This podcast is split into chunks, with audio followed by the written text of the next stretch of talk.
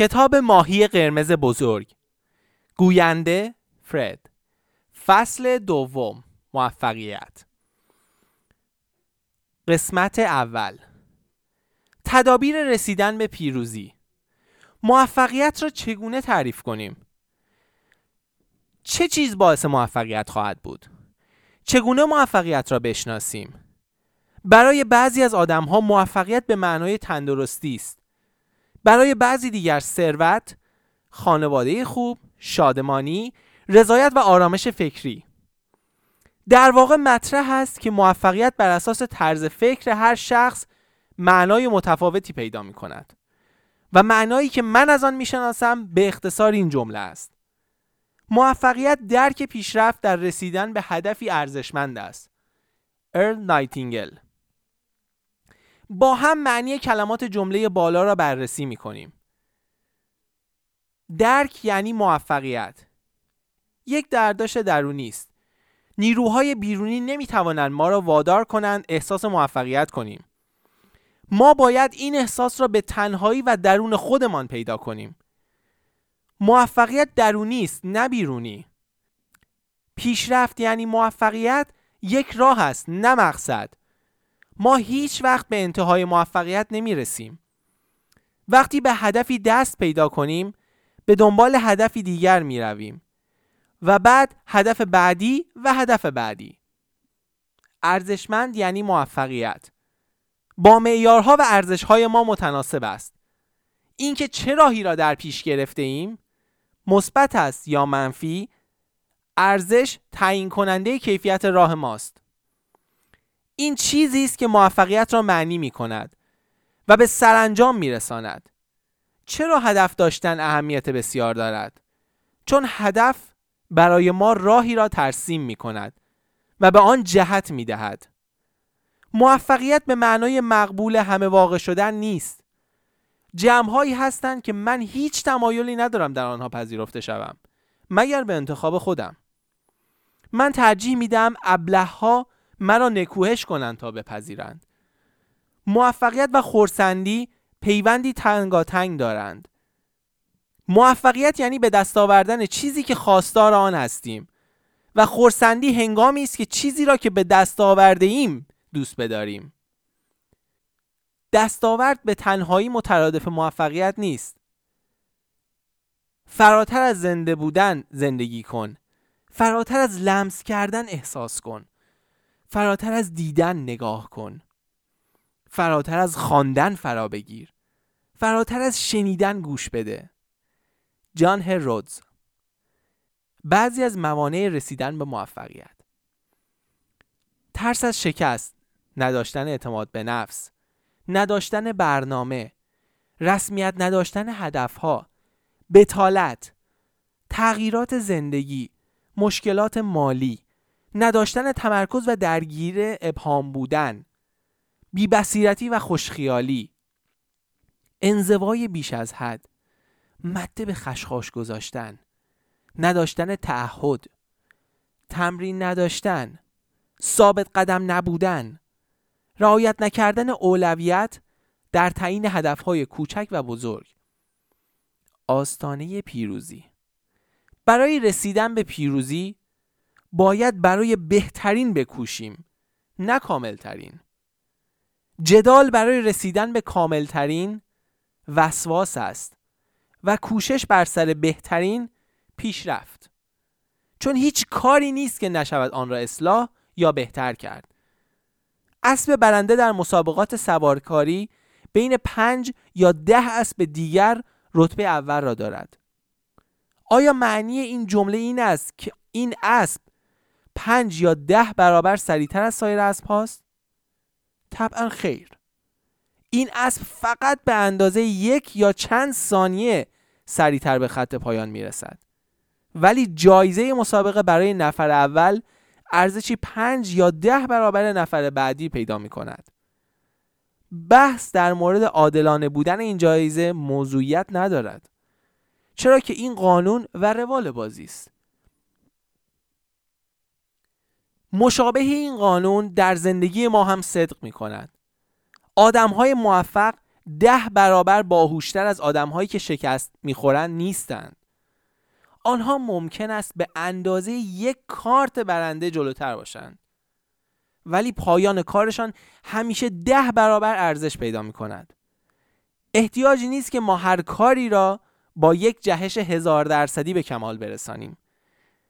آنچه باید انجام دهیم این است که در بهبود یک درصدی در هزار زمینه مختلف بکوشیم. که البته بسیار ساده خواهد بود. و این یعنی رسیدن به آستانه پیروزی. تلاش. بسته به تلقی ما نتیجه هر جستجویی در زندگی می تواند دستاورد یا مصیبت تصور شود.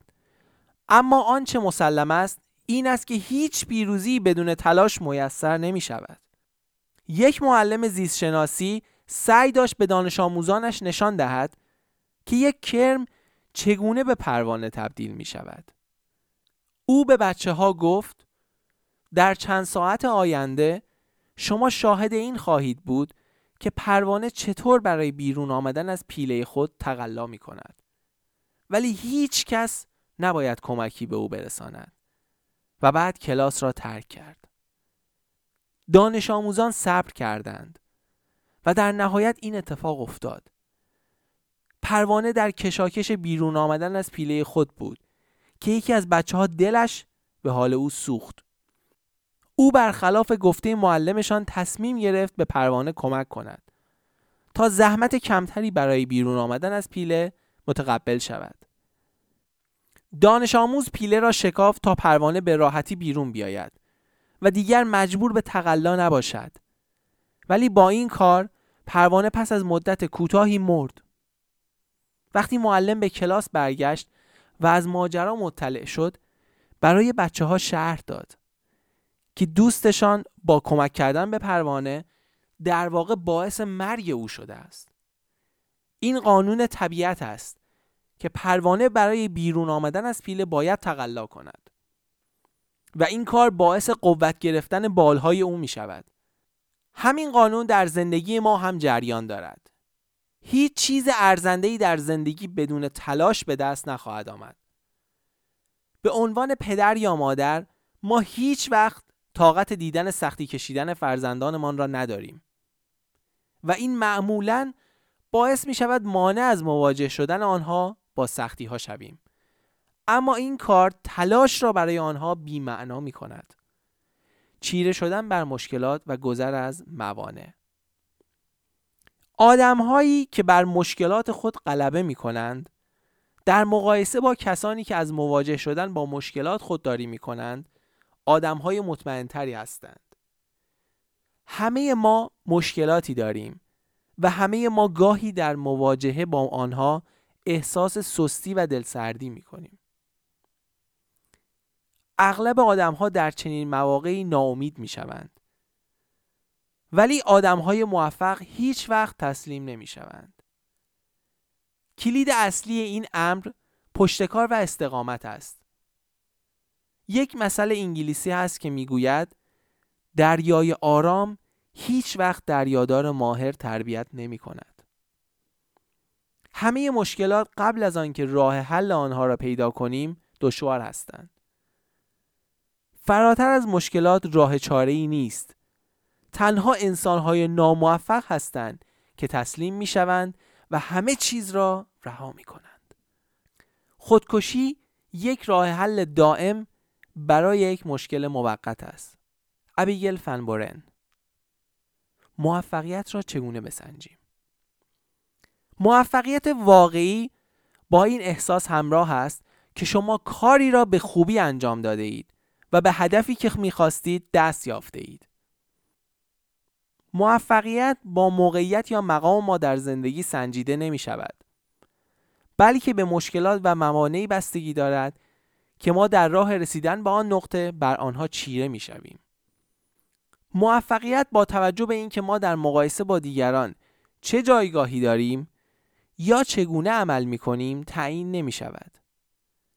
بلکه شاخص تعیین کننده موفقیت این است که کار ما در مقایسه با توان ما چگونه پیشرفته است. آدم های موفق با خودشان به رقابت مشغولند. آنها حد نصابهای بجامانده از خودشان را می شکنند و دائما باعث بهبود خودشان هستند. موفقیت با اینکه ما تا چه ارتفاعی صعود کنیم سنجیده نمی شود. مهم تعداد دفعاتی است که بعد از هر بار زمین خوردن بلند شده ایم. تسلیم نشدن و دوباره از صفر شروع کردن است که ما را به موفقیت میرساند. هر داستان موفقیت یک داستان شکست است. شکست پلی است به سوی موفقیت. تام واتسون می‌گوید اگر می‌خواهید به موفقیت برسید تعداد شکست هایتان را دو برابر کنید. با مطالعه تاریخ متوجه خواهید شد که همه داستان های موفقیت همچنین داستان شکست است. ولی آدمها شکست های داستان را نمی بینند. آنها فقط درباره یک نیمه تصویر قضاوت می کنند و معتقدند بخت یار شخصیت اصلی ماجرا بوده. او در زمان مناسب در مکان مناسب بوده. مردی بود که در 21 سالگی در تجارت به صفر رسید. در 22 سالگی در نخستین رقابت سیاسیش شکست خورد. در 24 سالگی دوباره در تجارت شکست خورد. در 26 سالگی عزیزترین کسی را که داشت از دست داد. در 27 سالگی به علت یک حمله عصبی زمینگیر شد. در 34 سالگی در انتخابات مجلس نمایندگان رأی نیاورد. در 45 سالگی در تلاش برای سناتور شدن هم شکست خورد. در 47 سالگی در تلاش برای رسیدن به مقام معاون ریاست جمهوری بار دیگر شکست خورد. در 49 سالگی دوباره در رقابت میان سناتورها مغلوب شد و در 52 سالگی به ریاست جمهوری ایالات متحده امریکا نایل شد. این مرد آبراهام لینکلن بود. آیا می توان او را ناموفق خطاب کرد؟ لینکلن می توانست از این همه تلاش دست بکشد. ولی برای او شکست فقط عامل تأخیر بود نه بنبست. در سال 1913 لید فارست به حکم دادگاه محکوم شد که با ادعای اینکه مردم قادر خواهند بود صدایشان را به آن طرف اقیانوس اطلس انتقال دهند آنها را به خرید اجناس به درد نخور شرکتش واداشته است. او را در ملاء عام تحقیر کردند.